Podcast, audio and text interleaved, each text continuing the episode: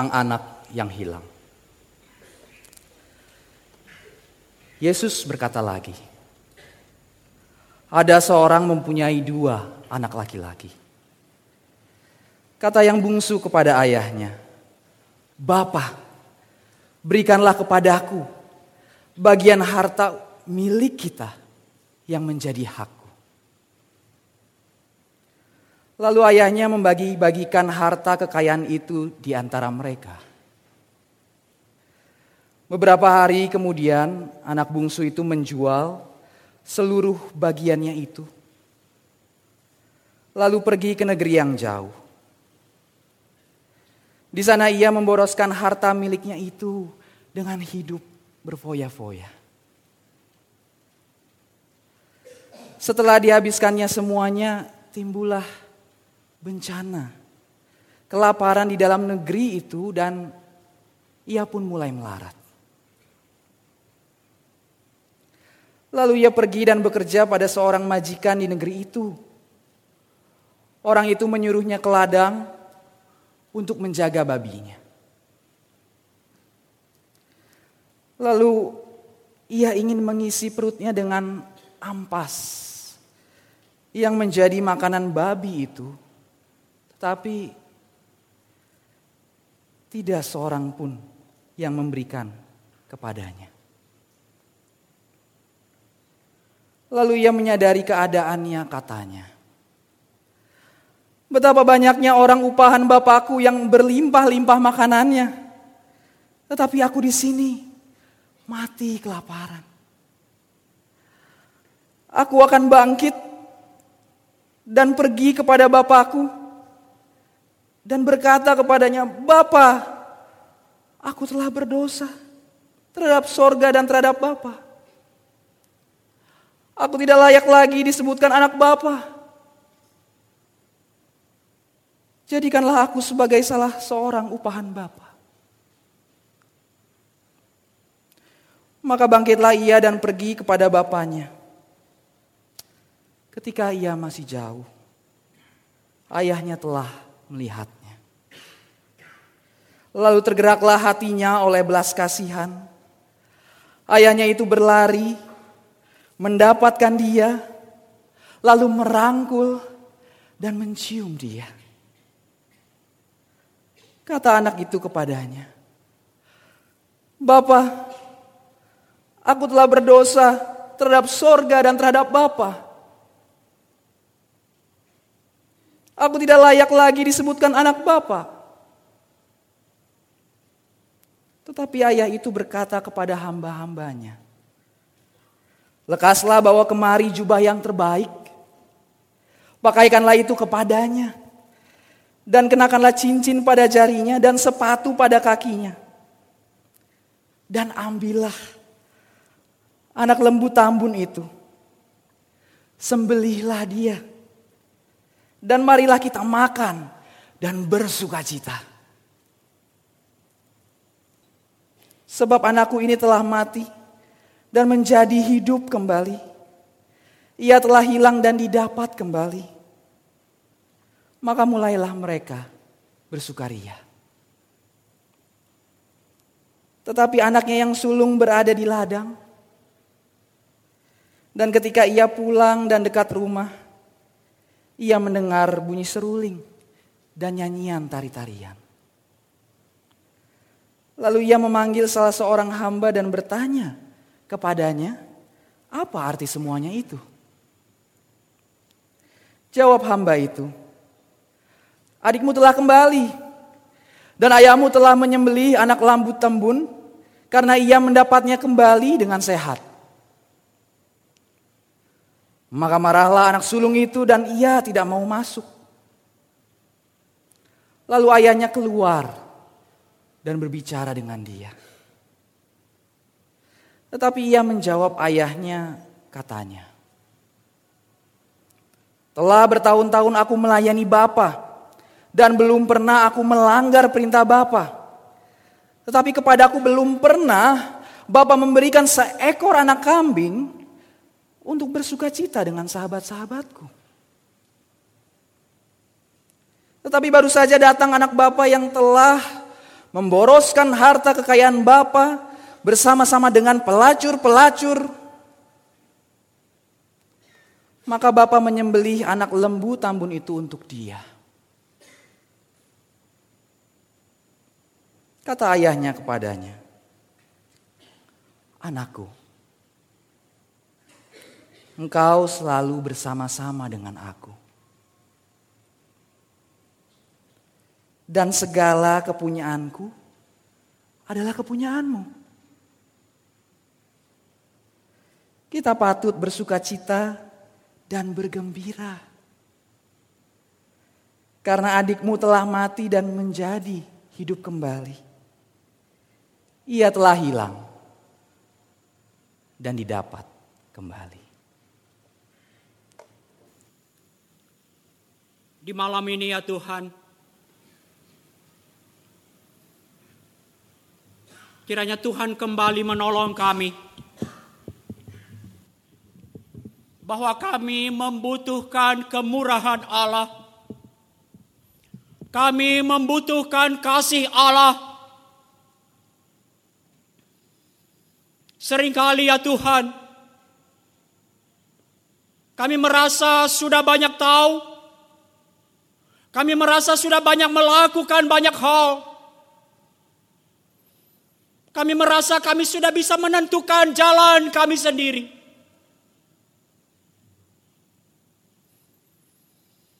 Namun kiranya ya Tuhan,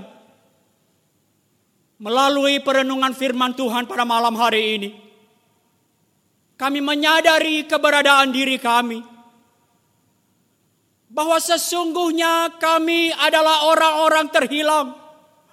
Sesungguhnya kami adalah orang-orang yang terus menerus membutuhkan kemurahan Tuhan. Membutuhkan kasih Tuhan. Setiap kami ya Tuhan yang di ruangan ini. Kiranya roh kudus memimpin. Jangan biarkannya Tuhan. Malam ini terlewat begitu saja. Tanpa kami mengalami perjumpaan dengan Tuhan. Perjumpaan dengan Kristus. Yang mengubah dan menghidupkan kami. Yang memampukan kami ya Tuhan. Untuk mempunyai hati seperti Yesus. Secara khusus ya Tuhan, hambamu yang sangat lemah dan terbatas. Di dalam seluruh kehinaan dan keberdosaannya Kiranya Roh Kudus memimpin di dalam pemberitaan firman Tuhan. Berfirmanlah bagi kami ya Tuhan. Nyatakanlah kehendakmu. Sekali lagi ya Tuhan. Lingkupi kami dengan kasihmu. Di dalam nama Yesus kami berdoa dan bersyukur. Amin. Selamat malam teman-teman. Oke, kita malam ini akan berbicara tentang Lukas dari Lukas 15 ayat 11 sampai 32 yang tadi telah dibacakan dengan begitu baik. Nah, teman-teman dalam beberapa komentari perumpamaan ini disebut sebagai banyak disebut sebagai mahkota dan mutiara dari semua perumpamaan. Ada juga yang menyatakan the gospel within the gospel. George Murray menyatakan the most divinely tender and most humanly touching story ever told on earth. Suatu kisah, suatu perumpamaan ilahi yang begitu touching kepada kehidupan umat manusia yang pernah ada di muka bumi ini. Ini menggambarkan sesungguhnya keterhilangan manusia dan kebutuhan kita akan perjumpaan dengan Allah. Kebutuhan kita akan kasih setia Tuhan. Tetapi sebagaimana perumpamaan yang lain. Good rule untuk interpretasi dari suatu perumpamaan kita harus keep focus on the central lesson. Jadi Mari kita fokus. Perumpamaan bukan sesuatu yang baik ketika kita kemudian mencoba mengartikan detail per detail. insidental semua yang terjadi di dalam perumpamaan. Tetapi kita fokus pada pesan sentral dari perumpamaan itu. Jadi nanti kita akan bicara dalam situ babi apa ya? Kita nggak akan bicara itu.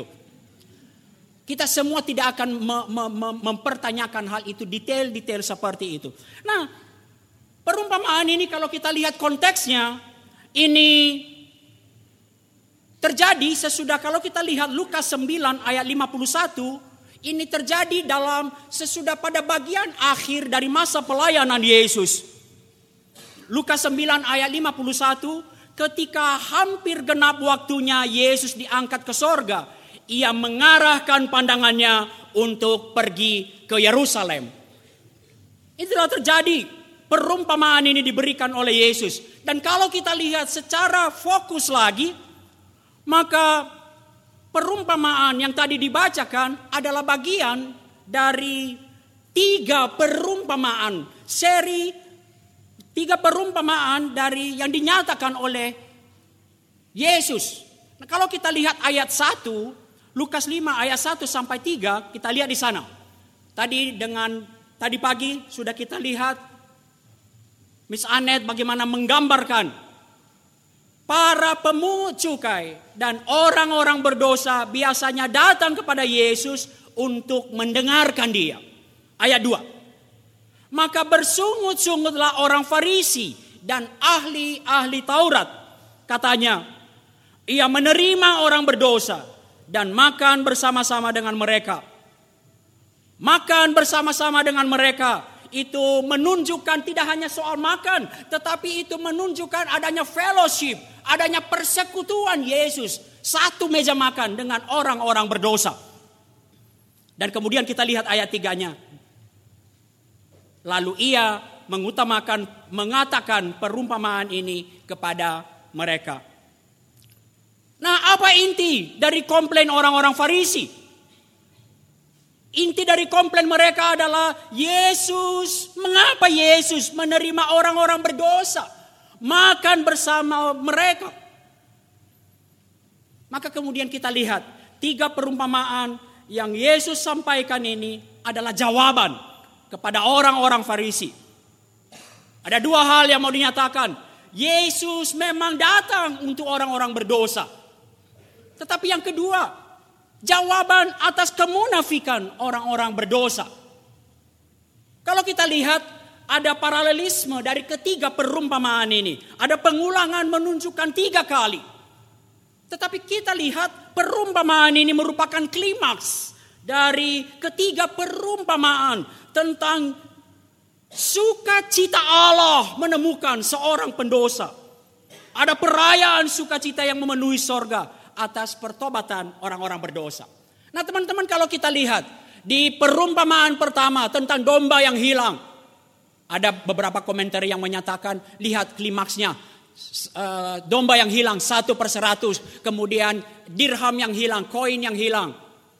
Sepersepuluh, tapi saya nggak terlalu masuk ke sana. Saya melihat bahwa bagian pertama itu menunjukkan bahwa hanya menyatakan ada yang hilang dan ketika ditemukan ada sukacita besar. Tetapi pada bagian ini ada hal yang secara khusus dinyatakan.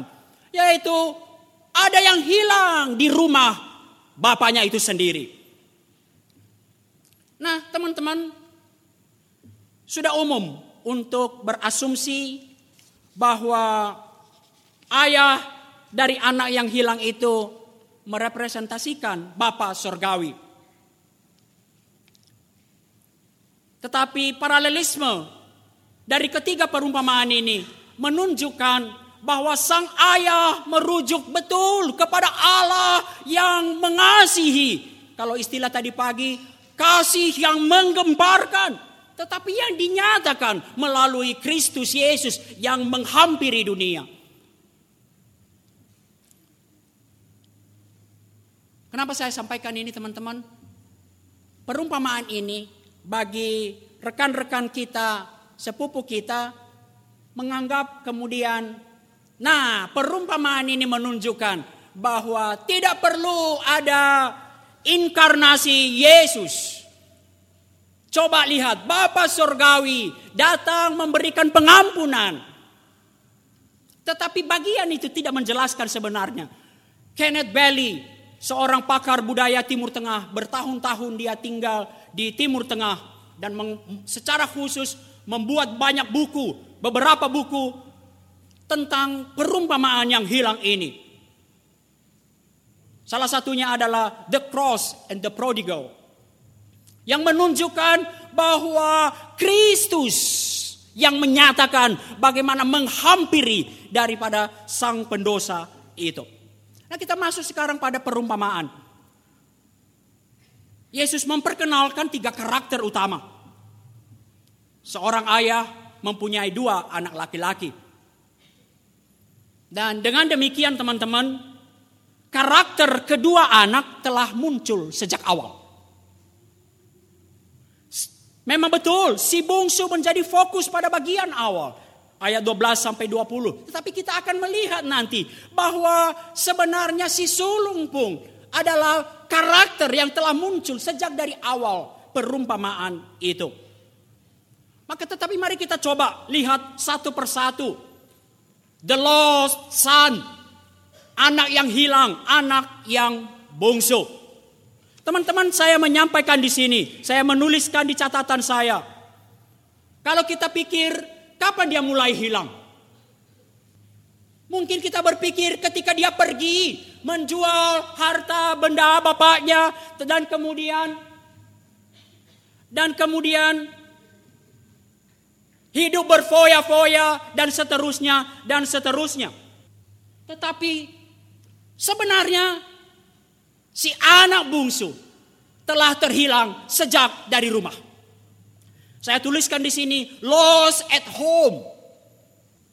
Perumpamaan yang diawali dengan permintaan yang tidak wajar dari seanak bungsu. Walaupun tadi dengan manis, mungkin sama seperti seperti tadi Kak Indra menuliskan, Bapak Berikanlah kepada aku bagian harta milik kita yang menjadi hakku. Tetapi sesungguhnya dia sudah hilang sejak dari rumah bapaknya. Bapak berikanlah kepada aku bagian harta milik kita yang menjadi hakku. Itu berarti permintaan warisan.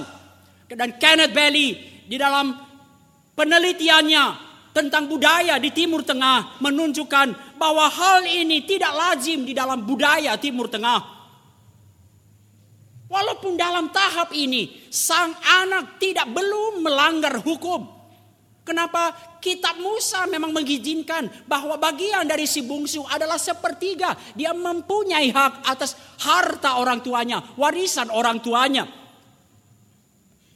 Tetapi hal ini tidak lazim menurut budaya. Seorang ayah membagikan warisan pada saat dia masih hidup Kenapa?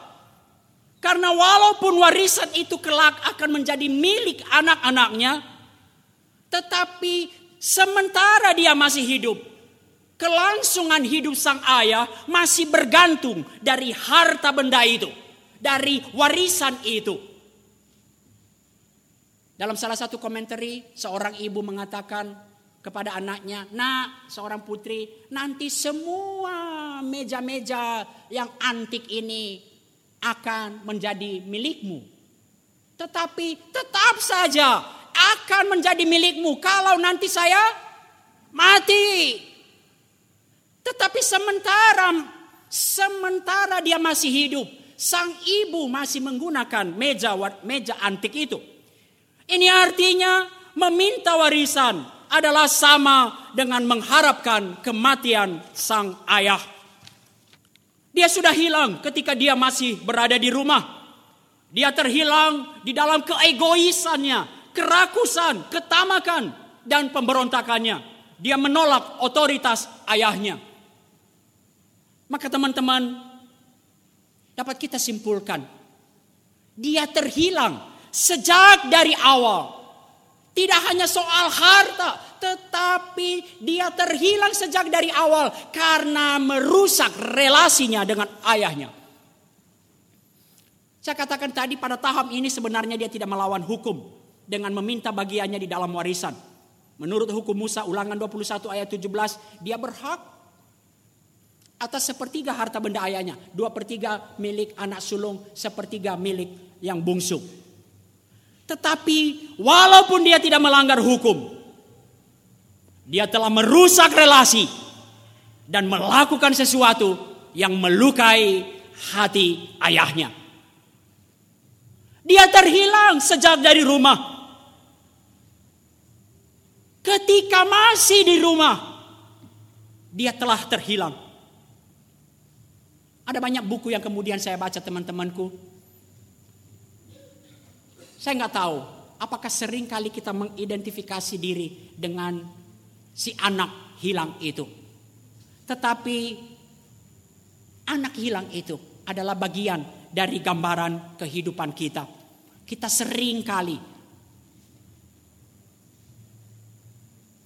merusak relasi, pergi menjauh dan menjauh dari Allah. Bahkan ketika kita masih di rumah, di dalam bersama Allah.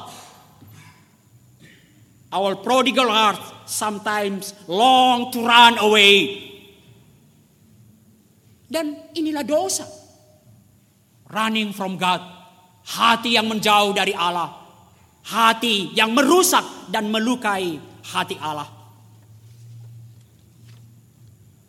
Teman-teman, tadi saya katakan,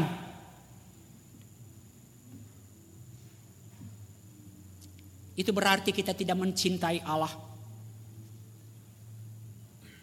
Seringkali kita meminta tanpa keinginan kita kepada Allah itu sendiri.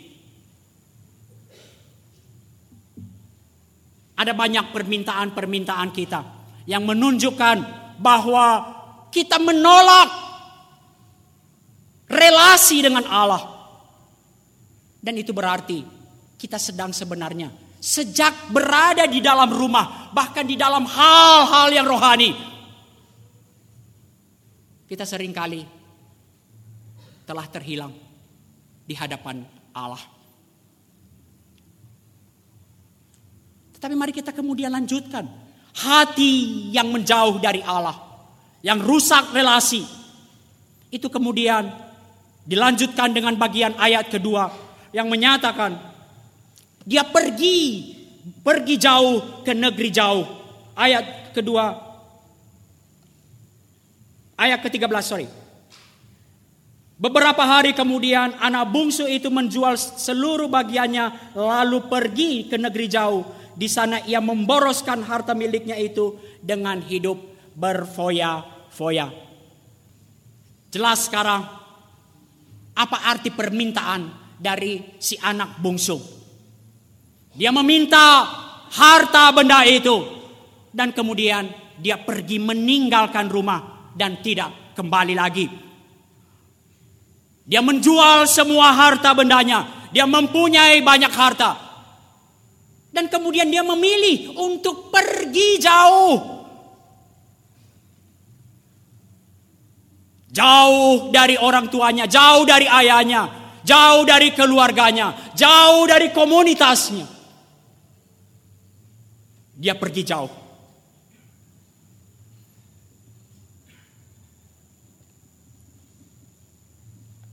Rekan-rekan, bukankah itu arti si anak hilang, terhilang? Apakah arti ketika dia meminta permintaannya untuk Pergi, berikan kepadaku dan aku akan pergi jauh. Dia menunjukkan mau kebebasan. Saya mau jauh dari Allah. Saya mau jauh dari sang ayah. Dari otoritas sang ayah. Aku mau menentukan. Aku mau bebas.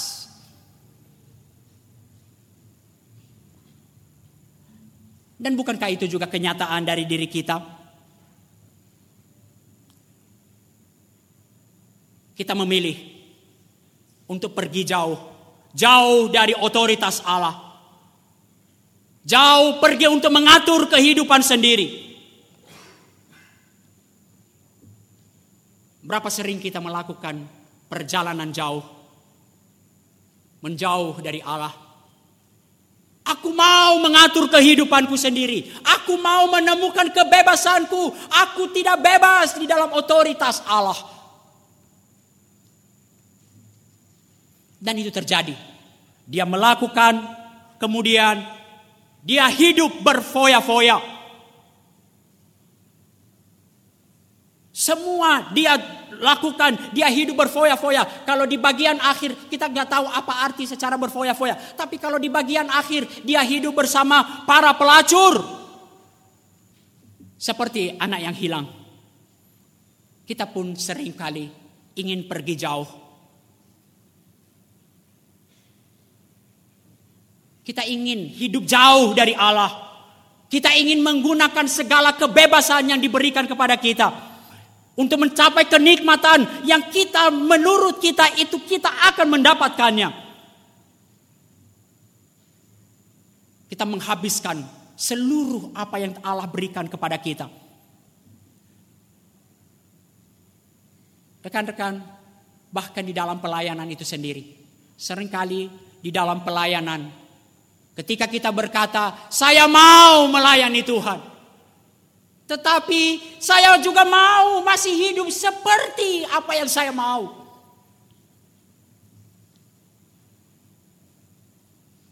Ada banyak keinginan-keinginan kita. Yang menunjukkan bahwa sepenuhnya kita tidak ketika, ketika kita berada di dalam hal pelayanan pun sesungguhnya hati kita pengen menjauh, pengen melakukan apa yang menurut kita kebebasan yang kita mau lakukan.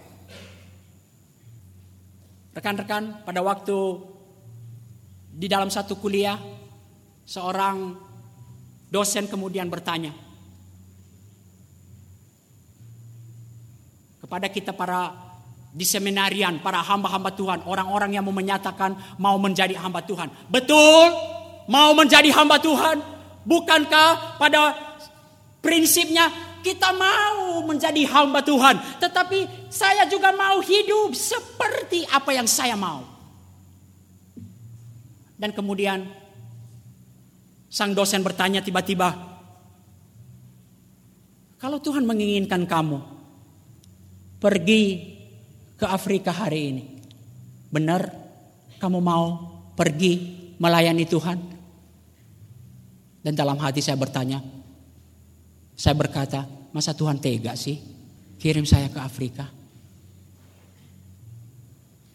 Kita pada dasarnya mau seperti keinginan kita sendiri.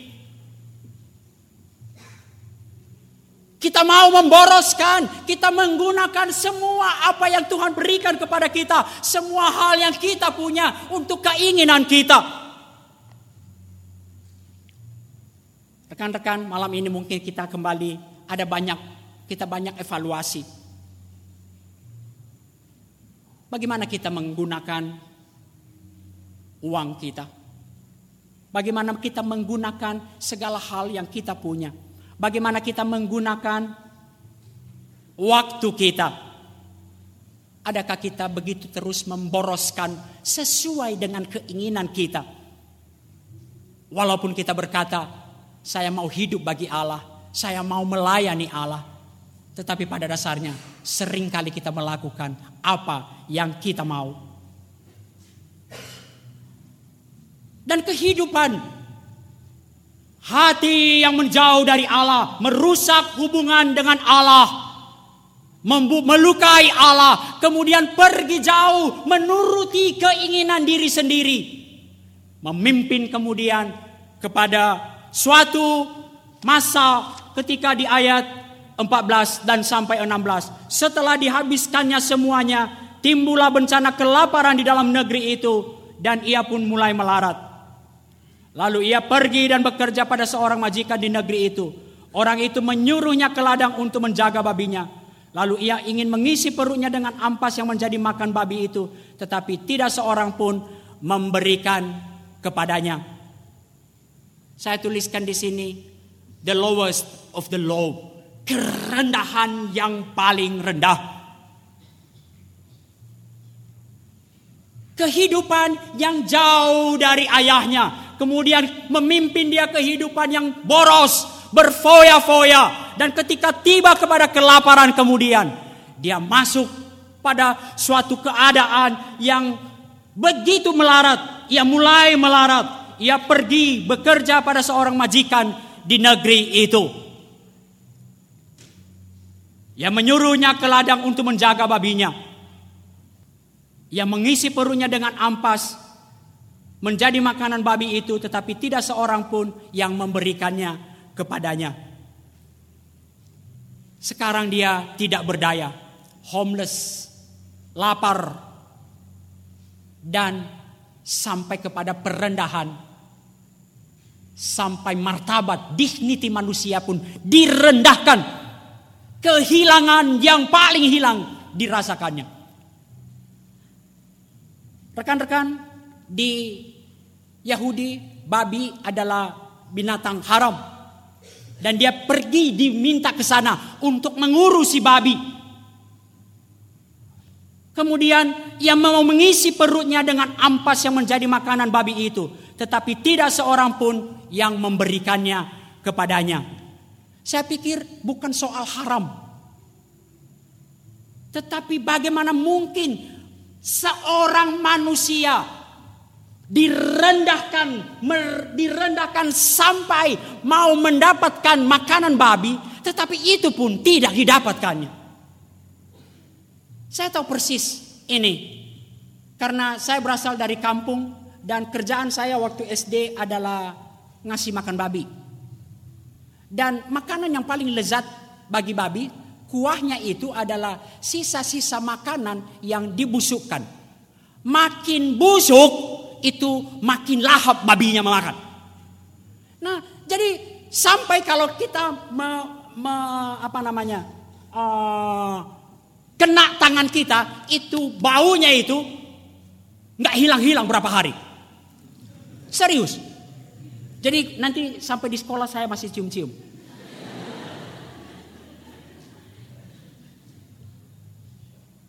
Tetapi lihat, seorang anak direndahkan sampai merendahkan martabatnya. Makan makanan babi yang sama sekali tidak cocok, nggak baik untuk manusia. Tetapi itu pun tidak didapatkannya. Rekan-rekan, dosa memang selalu menjanjikan kebebasan pada awalnya.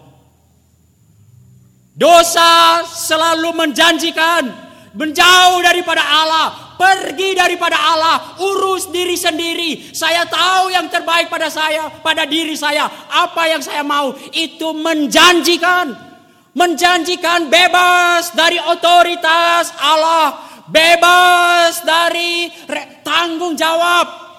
Tetapi di dalam reality itu membawa kita kepada perendahan yang paling rendah, membawa kita kepada perbudakan, perhambaan dosa. Membawa kita pada perendahan dignity manusia,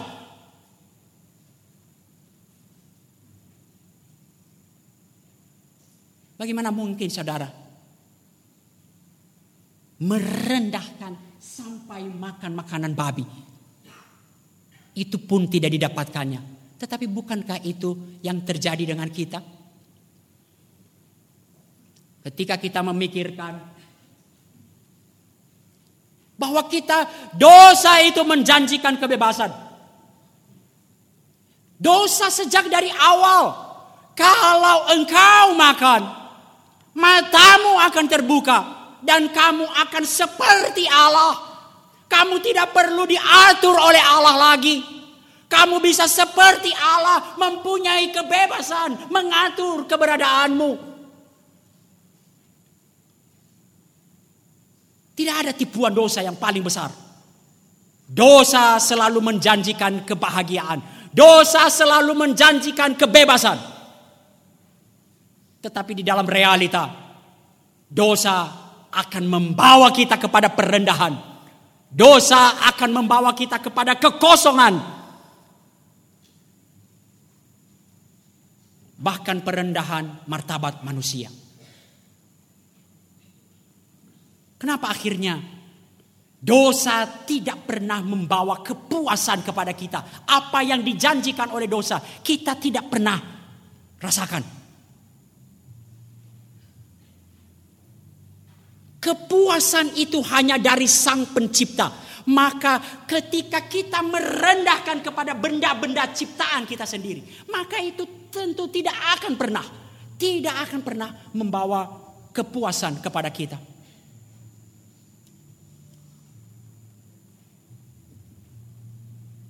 Kita mungkin pikir, ah gak ada, saya diperhamba oleh itu.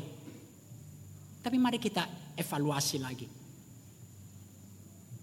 Di dalam seluruh keberadaan kehidupan kita. Ada banyak beberapa orang, mungkin kalau nggak banyak, nggak ada beberapa orang yang datang kepada saya.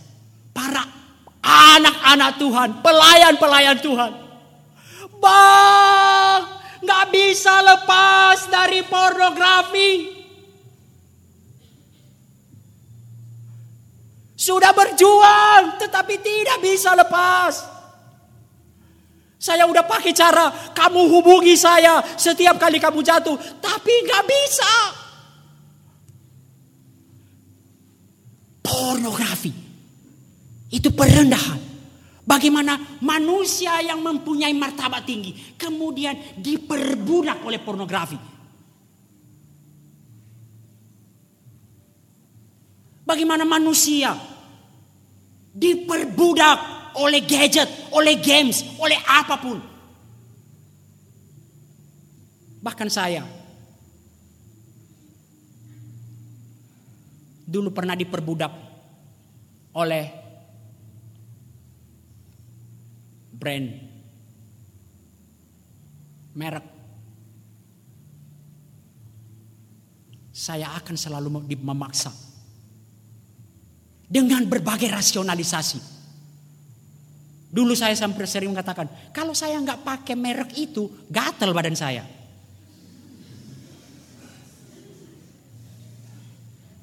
Bukankah itu bentuk diperbudak perendahan dari martabat manusia ketika value martabat manusia yang seharusnya kita dapat dari Allah kemudian ditentukan oleh barang-barang itu oleh benda-benda mati.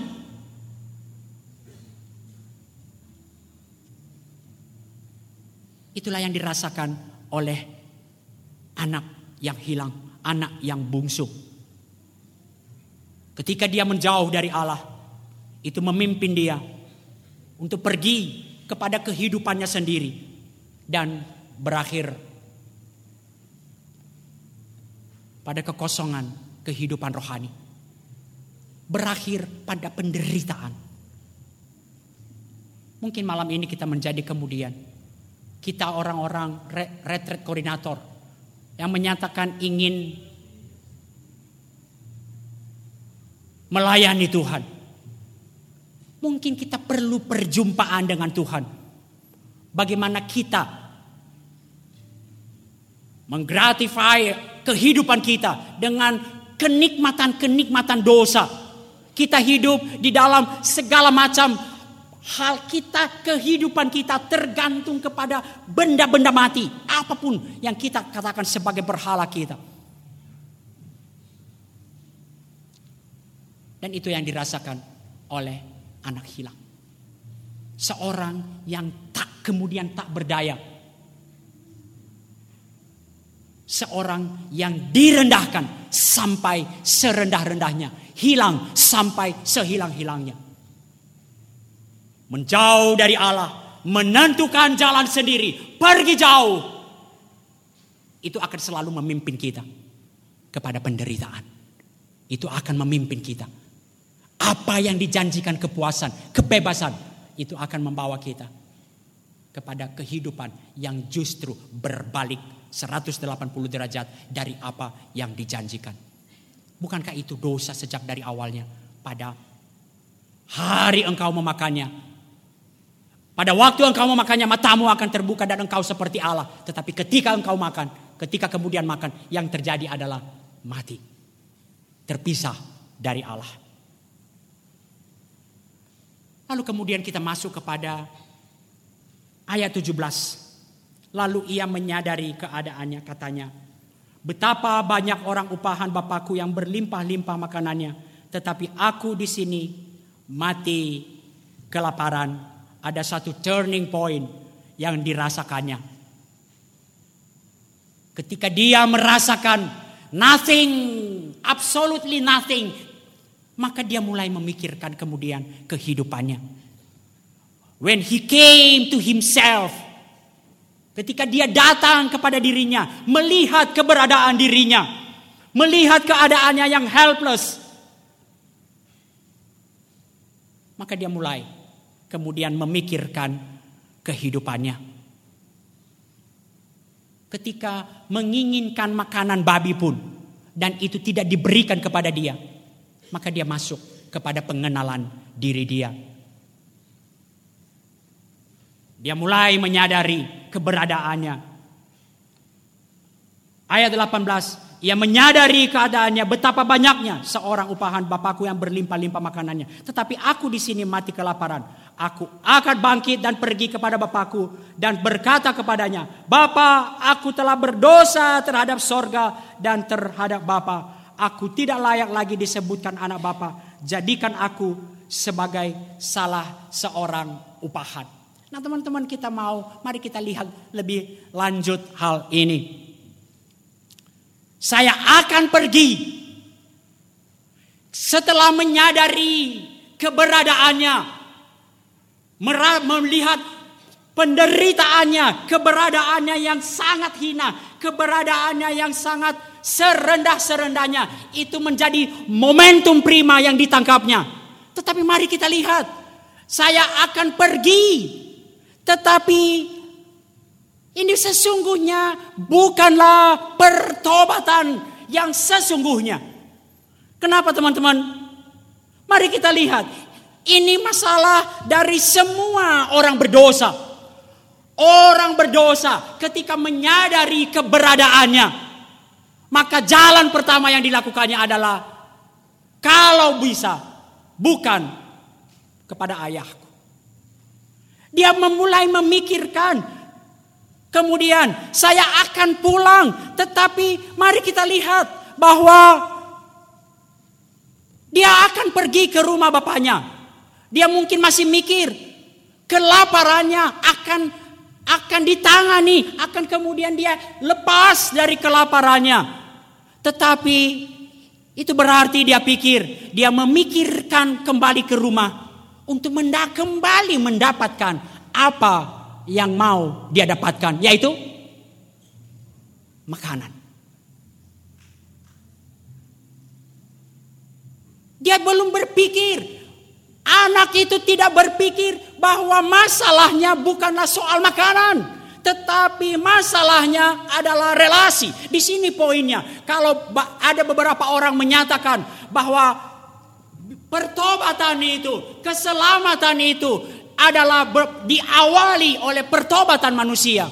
Betul ini bagian awal dari pertobatan. Tetapi mari kita lihat bahwa di dalam pertobatan ini yang dia pikirkan adalah kalau bisa bukan melalui Bapakku. Bukan melalui pemulihan relasi. Tetapi dia berpikir aku tidak layak lagi menjadi anak Oh, sangat baik tidak layak menjadi anak. Tapi mari kita lihat, aku akan menjadi seorang upahan Bapakku dan masalah makananku, masalah kelaparanku akan kembali beres. Rekan-rekan, Jadikan aku sebagai salah seorang upahan. Mungkin masih dia pikir, oh aku akan membayar semua permasalahanku selama ini. Aku akan menjadi seorang upahan di rumah Bapakku. Aku akan menjadi kompensasi. Dan ini semua masalah dari orang-orang berdosa. Orang-orang berdosa ketika menyadari keberadaannya. Kemudian mulai memikirkan apa yang saya dapat lakukan untuk kembali diterima oleh Bapa. Tetapi kita lihat permasalahan bukan di sana. Dia tidak akan pernah dapat. Inti dari permasalahannya adalah relasi dengan bapaknya, bukan soal kelaparan. tetapi dia hanya mau menyelesaikan kelaparannya. Nanti kalau kita lihat ketika kemudian balik homecoming kembali dia teman-teman, maka bangkitlah ia dan pergi ke rumah bapaknya. Ketika ia masih jauh, ayahnya telah melihat dia. Lalu tergeraklah hatinya oleh belas kasihan. Ayahnya itu berlari mendapatkan dia, lalu merangkul dan mencium dia. Lihat ayat 21. Kata anak itu kepada kepadanya, "Bapa, Aku telah berdosa terhadap sorga dan terhadap Bapa. Aku memang tidak layak lagi disebut sebagai anak Bapa. Tetapi dia tidak, dia tenggelam di dalam dekapan Bapaknya. Dan tidak lagi masuk kepada aku mau membereskannya dengan menjadi seorang upahan. Aku mau membereskannya dengan usahaku, dengan apa yang mau kukerjakan. Ini adalah prinsip yang sangat penting. Seorang anak tidak pernah bisa memikirkan apa sebenarnya permasalahannya. Yang dia tangkap hanyalah fenomena lapar. Dan saya mau kembali. Saya akan membereskan masalahku. Tetapi itu bukan pertobatan. Pertobatan sejati adalah lahir pertama kali sebagai respons dari kasih Allah di dalam dekapan Bapaknya. Di dalam dekapan kasih Bapaknya. Dia hanya kemudian berkata, dia mengakui keberadaannya. Aku tidak layak lagi menjadi anak. Tetapi tidak muncul lagi aku akan menjadi upahan Bapakku. Aku memang tidak layak. Dan rasa hati yang remuk seperti itu. Memang dia, dia pasti merasakan hati yang begitu remuk. Bagaimana keberadaannya. Seorang yang sangat hina. Kemudian ditangkap dirangkul, dicium oleh bapaknya. Dia merasakan ketidaklayakan. Tetapi kalau kita lihat kemudian bagian-bagian sebelumnya, ia merasakan kasih itu, penerimaan kembali dari bapaknya. Mari kita tinggalkan dulu tokoh kedua yaitu tokoh ayah. Kita masuk kepada bagian yang ketiga tokoh tokoh dari si anak sulung. Saya katakan tadi, anak sulung sudah dinyatakan sejak dari awal. Maka kalau kita lihat anak sulung itu tampaknya memang sudah hilang sejak dari awal kisah perumpamaan ini diberikan. Kenapa? Dari mana kita lihat? Saya tidak akan masuk. Ada beberapa komentar yang menyatakan bahwa Ketika seharusnya seorang anak sulung itu adalah seorang mediator di dalam keluarga. Maka ketika perumpamaan ini diberikan, kata yang bungsu kepada ayahnya, Bapa berikanlah kepadaku bagian harta milik kita yang menjadi hakku. Lalu ayahnya membagi-bagikan harta kekayaan itu di antara mereka. Dia juga dapat. Tetapi kemudian tidak ada profil karakter dari si si anak sulung yang menunjukkan bahwa dia sebenarnya dia seharusnya memiliki peran sebagai mediator di sana, tetapi dia tidak lakukan. Tetapi saya mau fokus kepada bagian bagaimana kita tahu dia sudah hilang sejak dari awal. Walaupun dia berada di rumah bapaknya, di rumah ayahnya, ayat 25. Tetapi anaknya yang sulung berada di ladang. Dan ketika ia pulang dan dekat ke rumah, ia mendengar bunyi seruling dan nyanyian tari-tarian. Lalu ia memanggil salah seorang hamba dan bertanya kepadanya apa arti semua itu. Teman-teman, kalau dia seorang anak yang mempunyai relasi yang baik dengan ayahnya.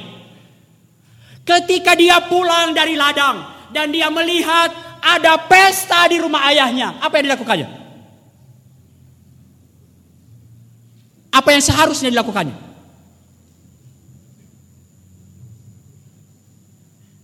Saya bayangkan kalau saya punya relasi dengan yang baik dengan papa saya, maka ketika saya dengar ada pesta di rumah, di rumah ayah saya, maka tanpa tanya saya akan menggabungkan diri dengan pesta ayah saya.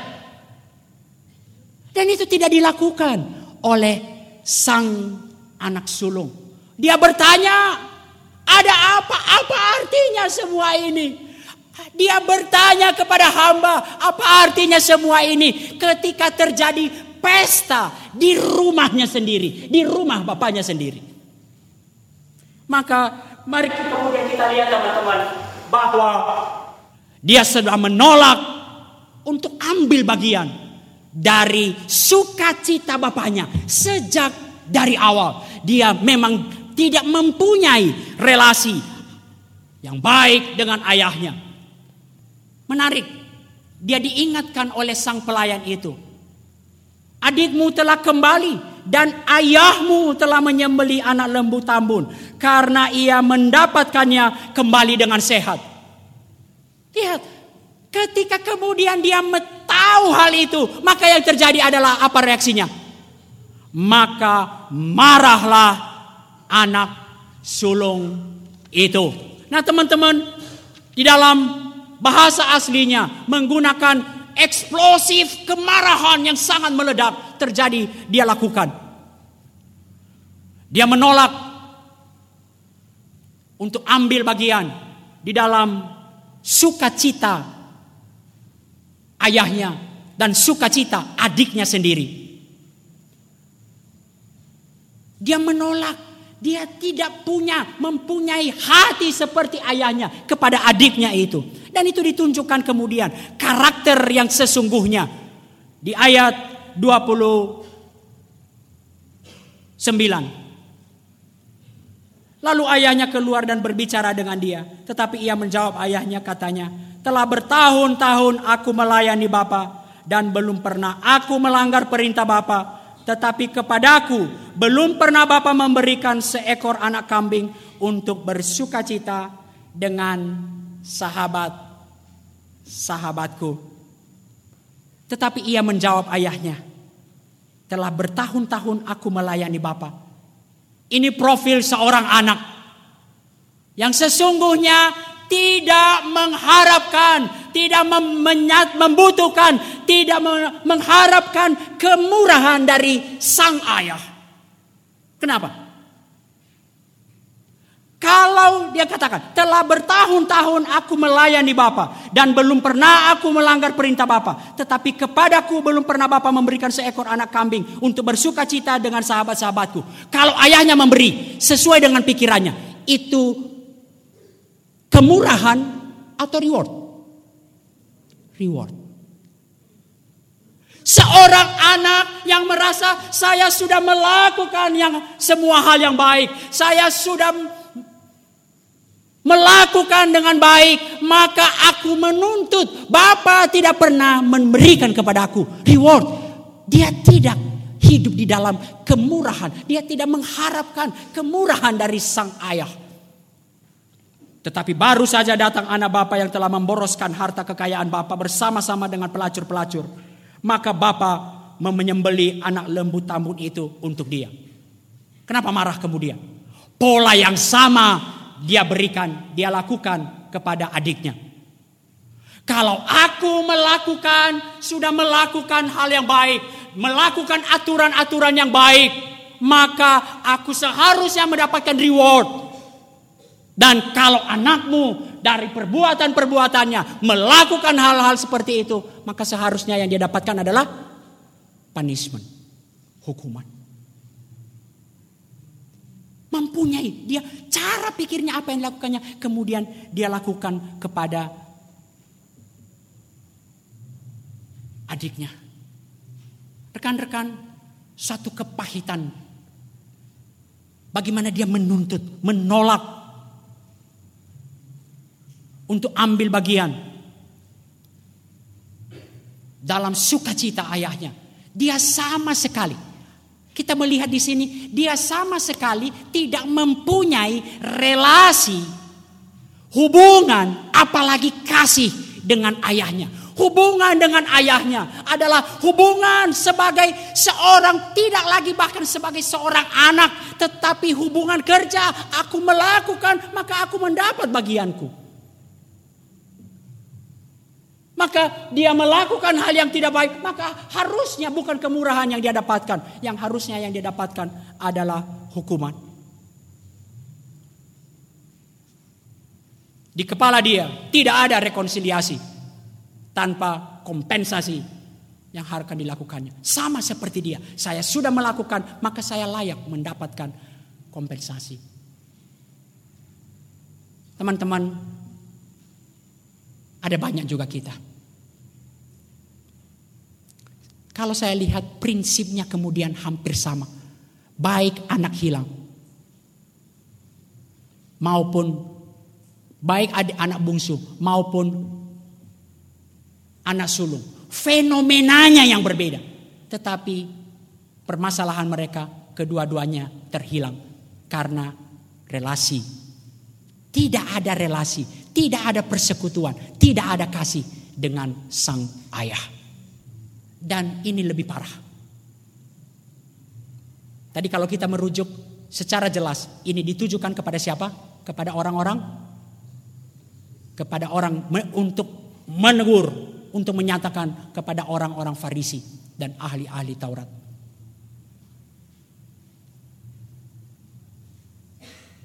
Dia tidak mempunyai hati seperti hati ayahnya. Dia tidak kalau dia tidak mengasihi ayahnya, maka tentu dia tidak akan mempunyai hati, dia tidak akan bisa merasakan sukacita apa yang dirasakan oleh sukacita ayahnya. Kenapa yang dia pikir adalah yang kudapatkan adalah sesuai dengan jerih lelahku. Kulakukan hal yang baik, aku telah melakukan semuanya, maka itu yang seharusnya aku dapatkan. Mungkin saya nggak tahu apakah ini juga bagian dari gambaran kita. Kita sering kali orang-orang yang telah berpikir tahu banyak hal, melakukan banyak hal, dan kemudian layak mendapatkan segala sesuatu layak mendapatkan reward daripada Allah. Mungkin sama seperti apa yang dikatakan oleh Rasul Petrus. Kami telah meninggalkan semua untuk mengikuti engkau. Lalu apa yang kami dapat? Orang yang merasa bahwa apa yang saya peroleh, keselamatan sampai kepada kemurahan keselamatan itu saya dapat sesuai dengan apa yang saya lakukan. Orang-orang yang sangat legalis, yang melakukan aturan-aturan. Di dalam pelayanan, sering kali kita memikirkan, melakukan, mengerjakan tanpa mempunyai hati yang membutuhkan terus-menerus kemurahan dari Allah hati yang remuk di hadapan Allah. Tetapi sering kali kita berpikir, saya sudah bisa melakukan dengan baik. Saya sudah tahu banyak hal. Dan mungkin terkadang kita telah melakukan banyak hal. Saya sudah tahu metode ini dan metode itu. Metode pemuridan. Tetapi masihkah kita kemudian melakukannya dengan hati yang mengasihi Allah dan hati yang mengasihi jemaat yang kita layani. Rekan-rekan, bahkan saya harus akui di dalam perjalanan ketika saya menyatakan saya sudah melakukan banyak hal, sering kali kemudian hal ini ter, menjadi bahan pemikiran saya. beberapa waktu yang lalu, mungkin ada di sini. Saya diundang pergi ke pelayanan ke suatu daerah, sebutlah begitu. Kemudian saya ditanya, Bang, mau naik pesawat lai titik-titik. Saya juga bingung sama alumni itu. Ditanya lagi, kenapa kau tanya? Berarti kau juga ragu. Dalam hati, beli, beli aja. Walaupun saya mikir,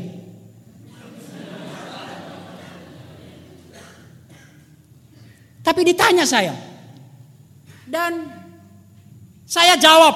Saya pikir jawaban saya sudah sangat tajam. Saya jawab.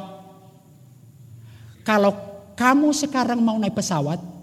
Apa yang kamu pikir untuk kamu naik. Belilah itu untuk saya. Saya pikir itu udah tajam.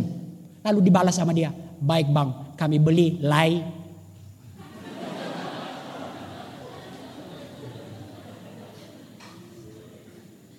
Dan di hari itu, ini agak menyimpang dikit. Saya pergi, saya khusus saya nggak pernah pakai baju baju baju persekutuan kalau pergi. Tapi untuk hari itu saya pikir, saya nggak tahu kepikir. Mungkin saya pikir kalau nanti ada apa-apa bisa jadi viral juga ya. Atau mungkin gampang menemukannya. Lalu saya pakailah baju POUI. Sebelum saya berangkat, saya ngomong ke istri saya, tolong dong foto ini saya.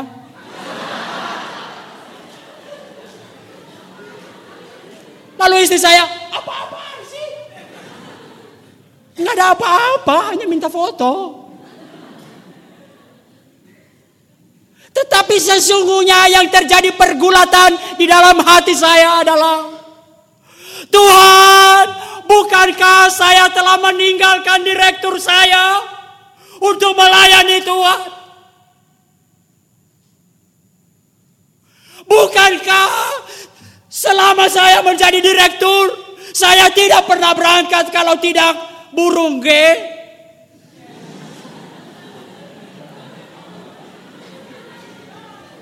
Tuhan, saya sudah melakukan yang terbaik untuk Tuhan. Tetapi kenapa lain?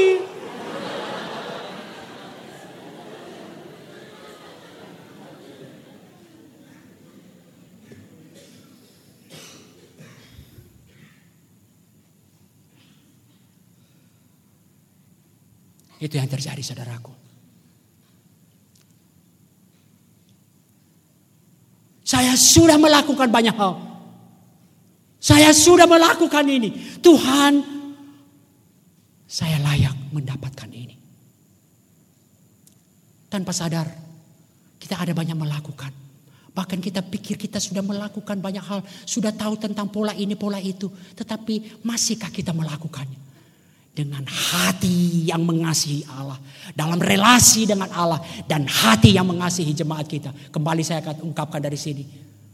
Apa yang sering disampaikan oleh Bang Alex kita ini sekarang buka persekutuan seperti buka warung.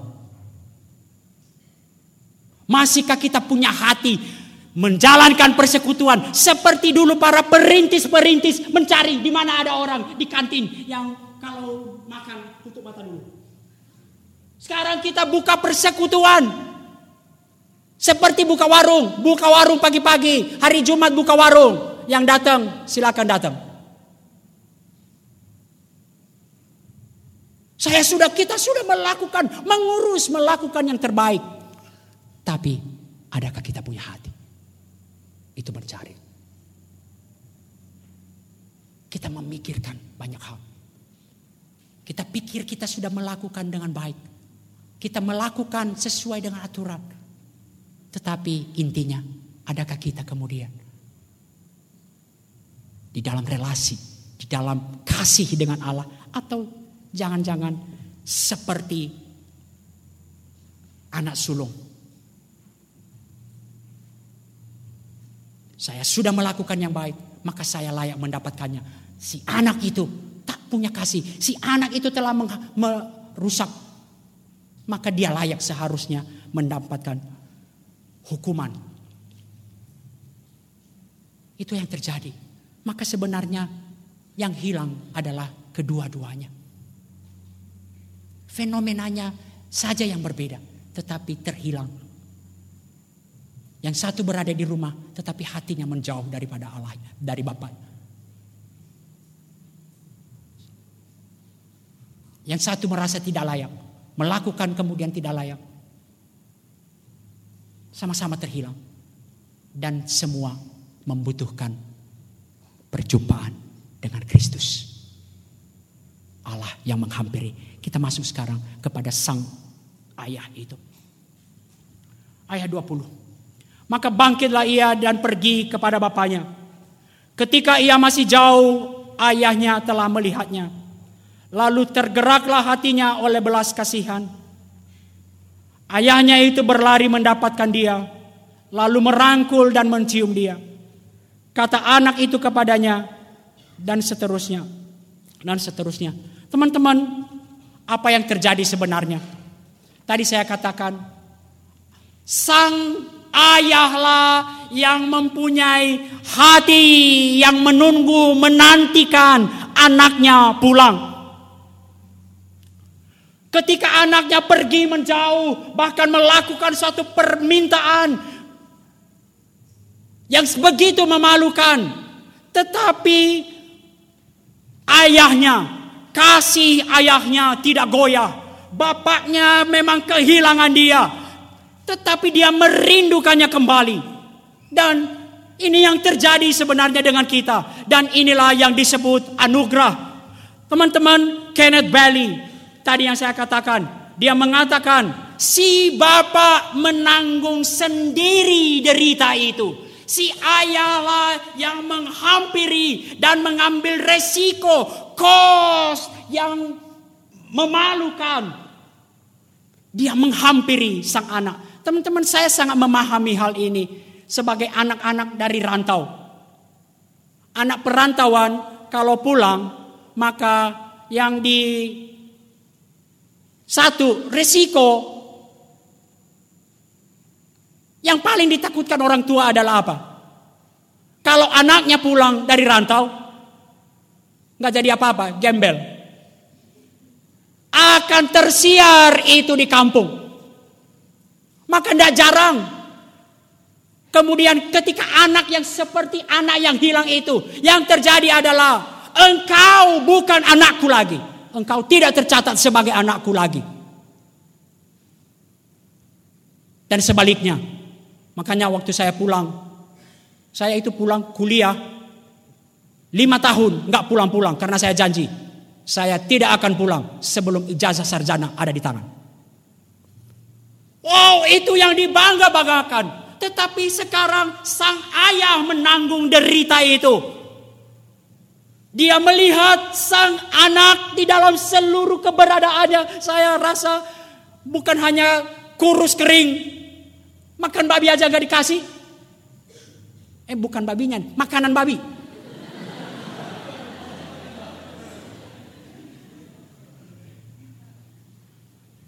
Dan pasti apa saudara?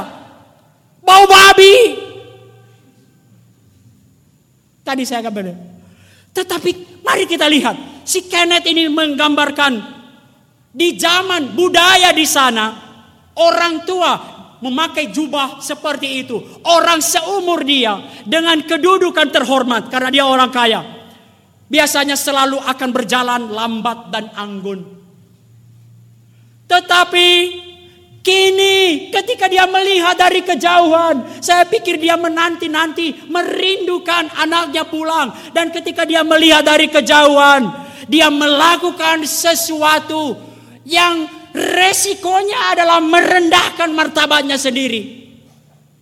Dia berlari di jalan, menghadapi resiko ditertawakan, dicemooh seluruh desa, berlari untuk seorang anak yang gembel,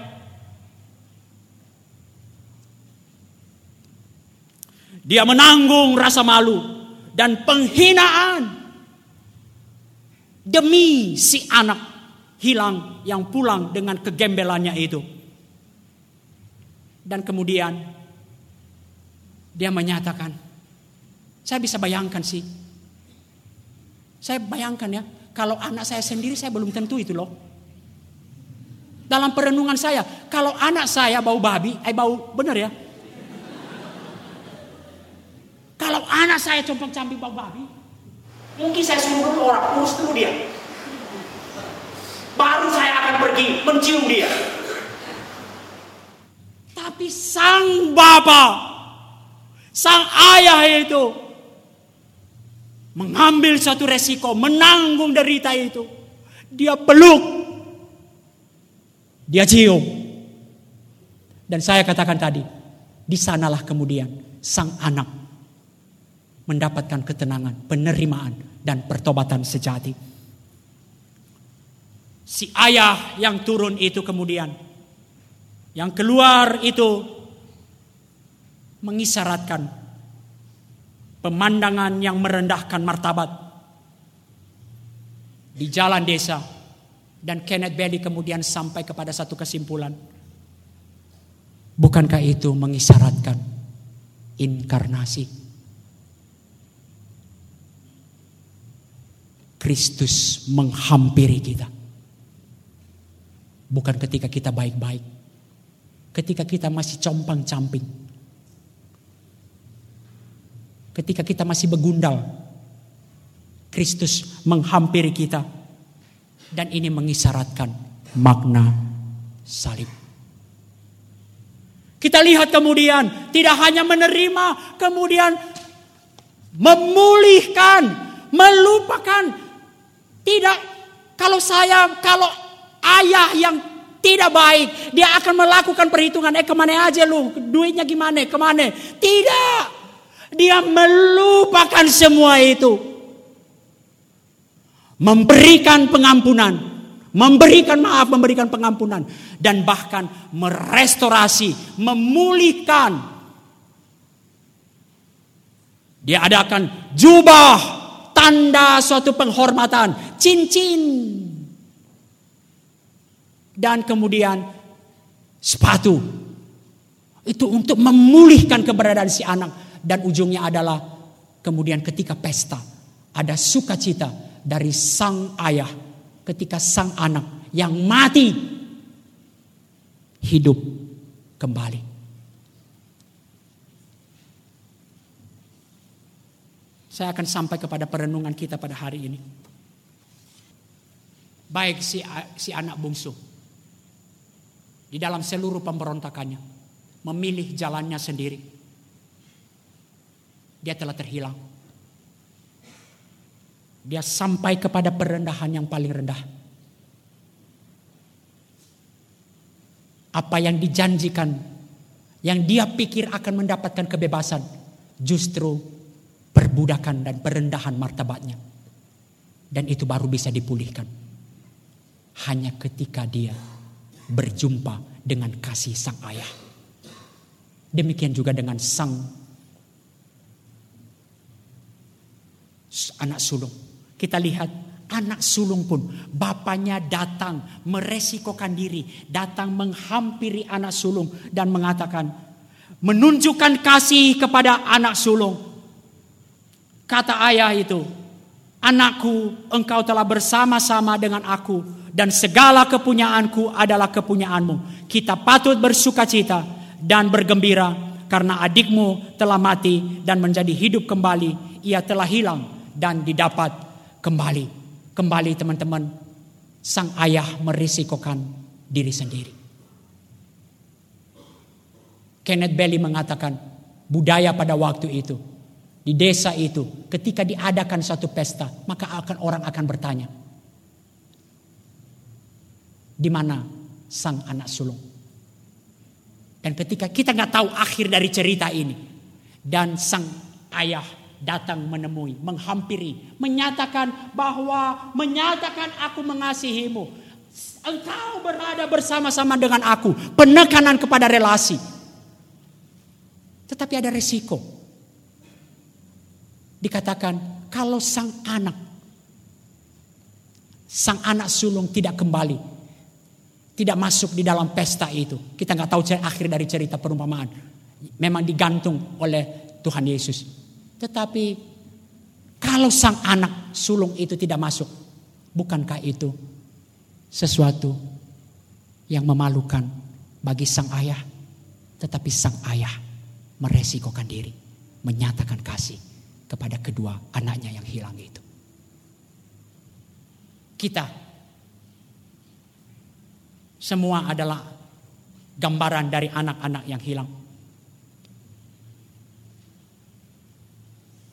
Kita mungkin terhilang karena pemberontakan kita. Kita memilih jalan sendiri. Kita pemberontakan kita dalam dosa-dosa kita.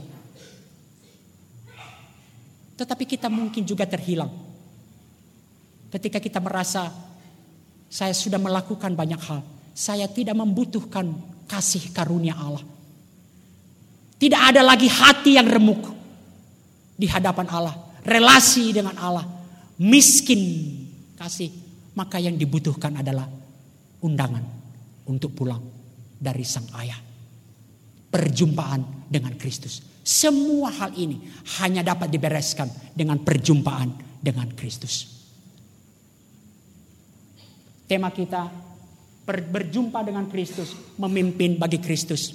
Saudaraku, kita tidak pernah bisa memimpin, melayani bagi Kristus sampai kita merasakan bahwa hanya dengan perjumpaan dengan Kristus, bukan karena usaha saya, bukan karena pekerjaan saya, tetapi hanya perjumpaan dengan Kristus. Baik seorang anak yang gembel sama sekali tidak layak, maupun anak yang begitu sombong membutuhkan.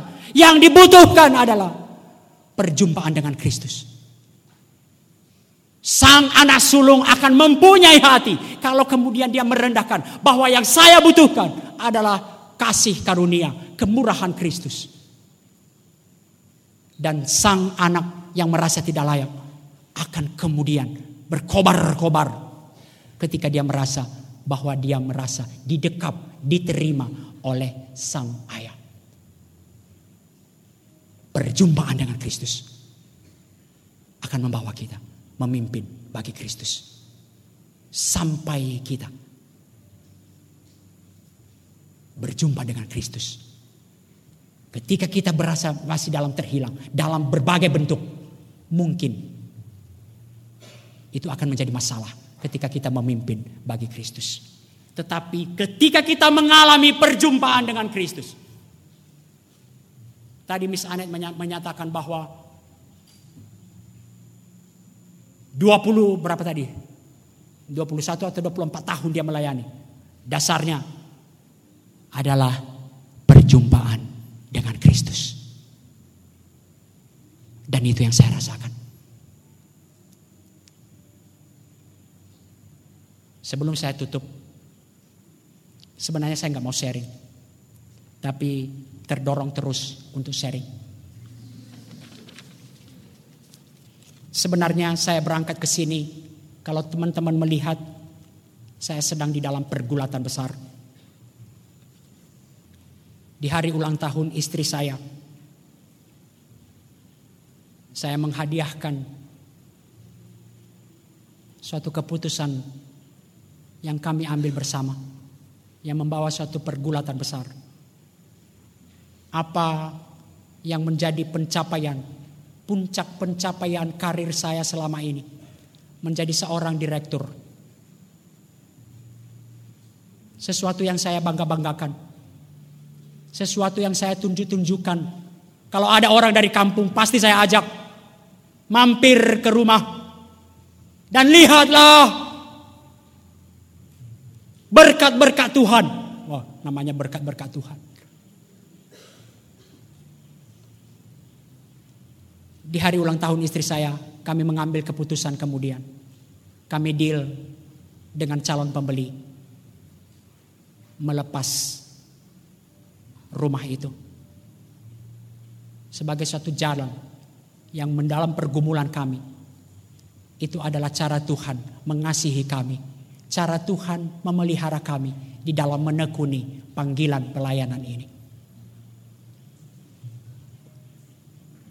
Di hari itu, saya pelayanan di suatu SMA negeri di Depok. Nggak banyak di Depok, berarti kalian bisa menerbang-terbang. Dan kalian pasti semua udah tahu. Saya udah tahu. Hari itu saya akan berangkat dan saya tahu. Nggak apa-apa ya saya ngomong. Viatikum yang saya terima saya tahu. Gak sampai tus. Kalian bisa bayangkan ya. Bunyinya nggak tus. Bunyinya, ah udah pinter kalian.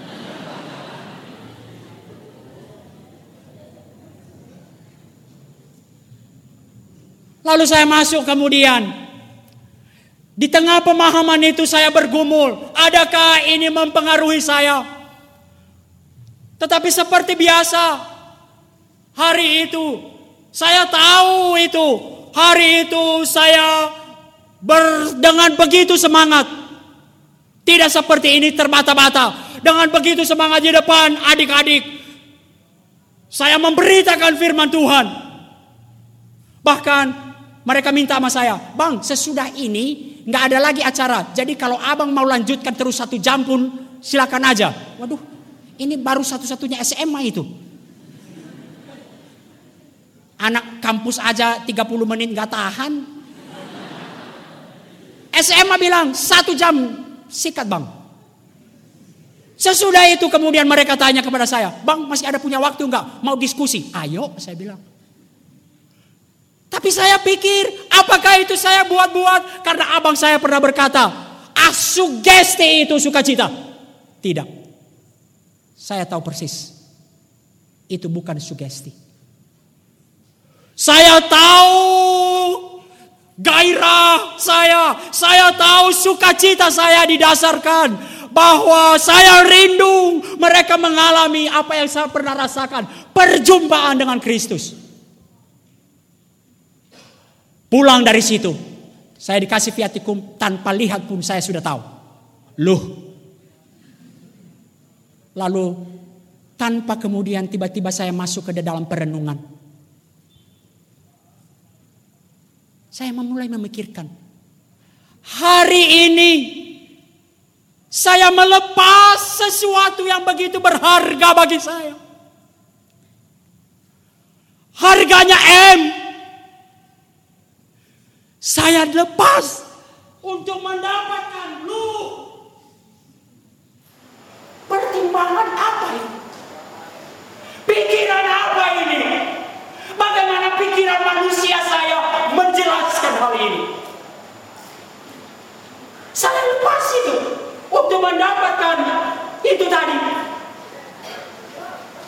Kalau didengar abang saya ini, dia keset kaki kau, bodoh kau. Lalu saya sampai kemudian, tapi saya tadi itu bukan sukacita yang saya buat-buat. Lalu saya sampai kepada perenungan. Ini apa? Ini apa? Bagaimana saya bisa melepas? Dan saya kemudian hanya sampai. Hanya satu kata yang bisa menjelaskannya. Anugerah. Perjumpaan dengan Kristus. Perjumpaan dengan Kristus. Memimpin kepada satu pelayanan memimpin perjumpaan dengan Kristus yang pernah saya alami. Di dalam seluruh keberadaan dan kehinaan saya. Itu sekarang saya share dan saya mempunyai hati untuk membagikannya kepada rekan-rekan, kepada adik-adikku di SMA.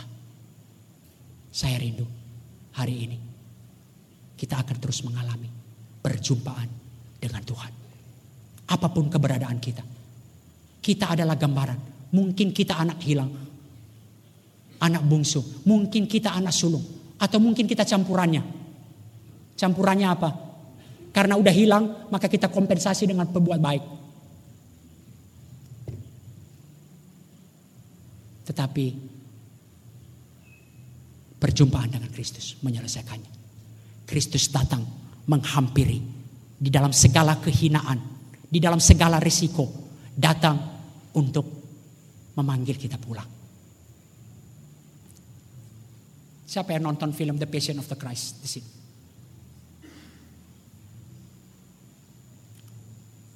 Ketika anak saya yang putri menonton hal itu, dia menangis terseduh-seduh dan bertanya, Pak, mengapa Yesus harus menjalani seperti itu? Tetapi dalam bahasa kemudian saya sampaikan, setelah saya jelaskan, tetapi kalau kita hanya fokus kita sering kali hanya fokus kepada penderitaannya. Penderitaan fisik, maka kita miss the point. Kita bukan diselamatkan oleh penderitaan fisik Tuhan Yesus.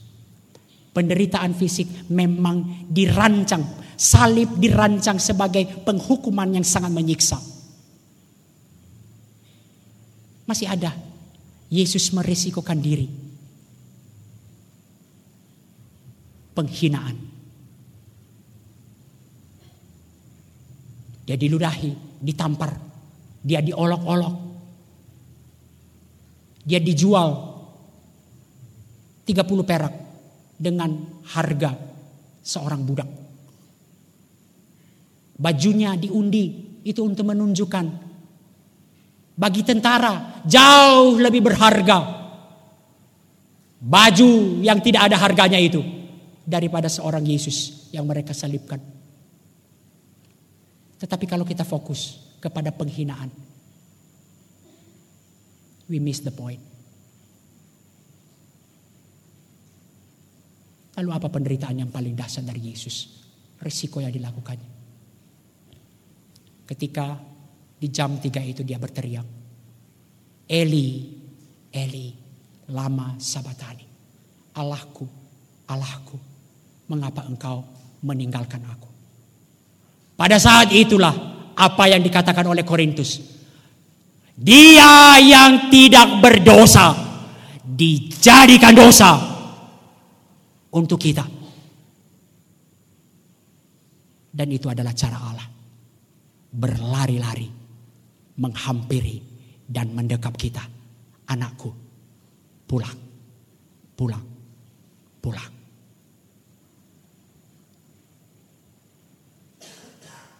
Mari kita tundukkan kepala. Mari kita ambil waktu hening sebentar. Menyelidiki seluruh keberadaan kita.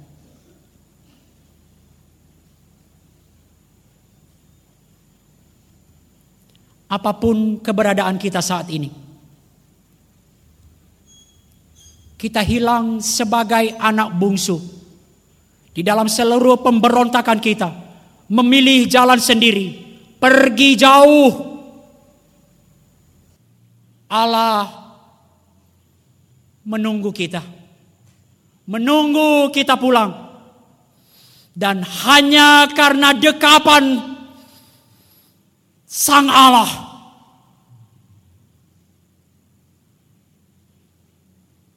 kita yang tadinya mati dihidupkan kembali. Bahkan kita orang-orang yang telah berada anak-anak Tuhan Terus menghalangi, mengalami kehilangan demi kehilangan. Hati kita jauh lagi, jauh lagi dari hadapan Tuhan. Saatnya Allah memanggil kita untuk pulang. Kita mungkin adalah bagian seperti seorang anak sulung. Yang merasa Kehidupanku ada di tanganku. Apa yang kuperbuat itulah kehidupanku. Hidupku apa yang menjadi reward yang aku lakukan. Aku tidak membutuhkan kemurahan.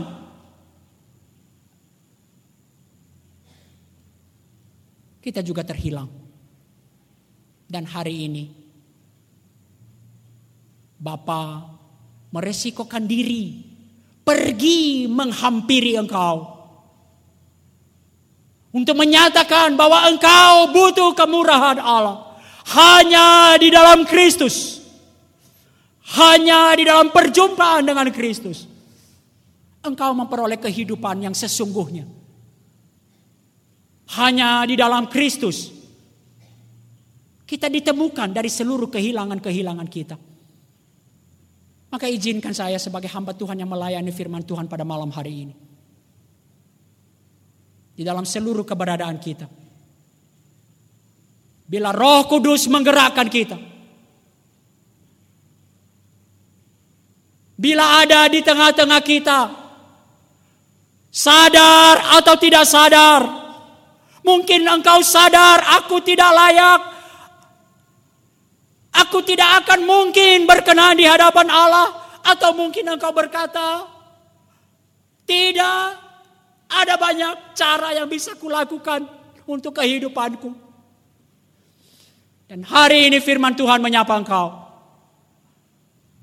Siapakah adik-adikku yang untuk pertama kalinya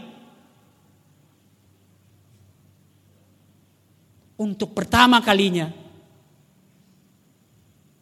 mengakui aku butuh engkau Yesus.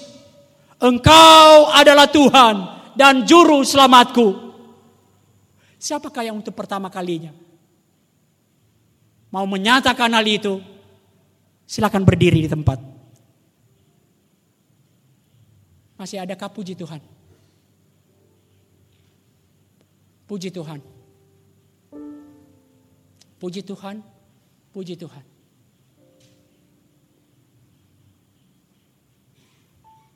Silakan duduk. Siapakah di antara kita? Bila hari ini firman Tuhan menyapa kita, mungkin ada dosa-dosa khusus yang terus mengikat kita, memperbudak kita. Yang terus menerus kita menyatakan aku menemukan kepuasan melalui itu. Tetapi sesungguhnya yang terjadi engkau diperbudak Dan Allah pun menunggumu.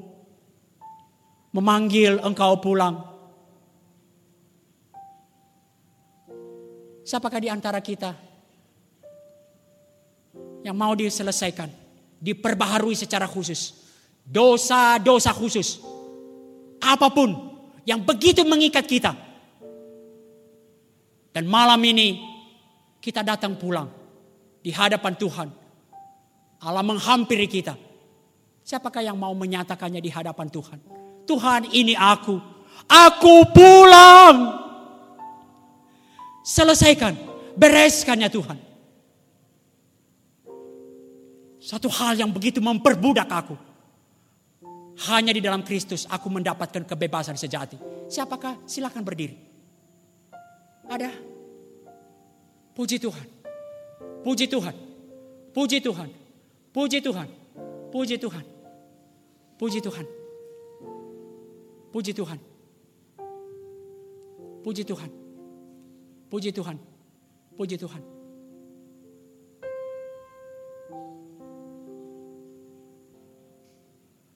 Silakan duduk. Dan terakhir, kita orang-orang koordinator, tim inti yang merindukan Aku mau dipakai menjadi pemimpin bagi Kristus. Tetapi sesungguhnya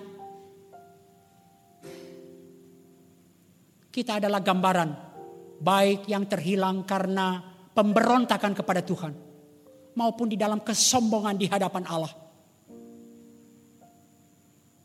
Mari, siapa mau ngambil komitmen? Dipanggil pulang pulang. Kasih Allah menunggumu. Ada yang mau mengambil komitmen di hadapan Tuhan, silakan berdiri di hadapan Allah.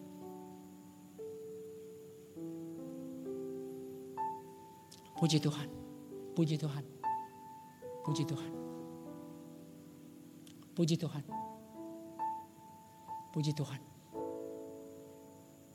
Puji Tuhan, puji Tuhan. Puji Tuhan. Silakan duduk.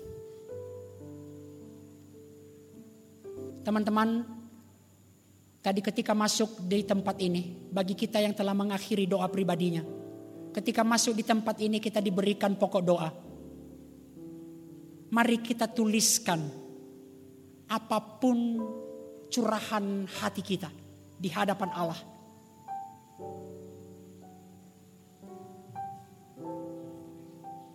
Hal-hal yang kita khawatirkan.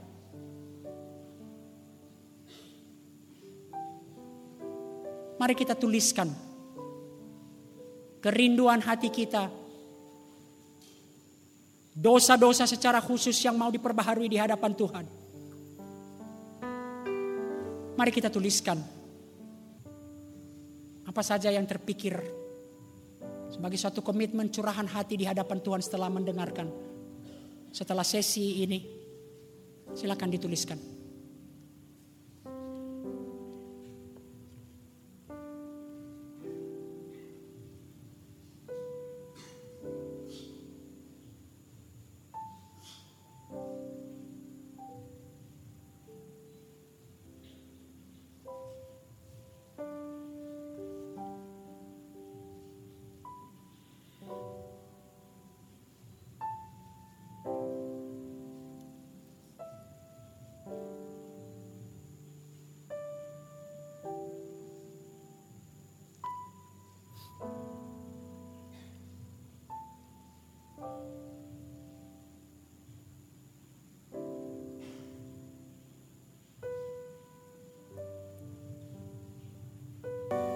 Saya persilakan kepada dengan kasih para pemimpin kelompok untuk menghampiri kelompoknya dan berdoa bersama.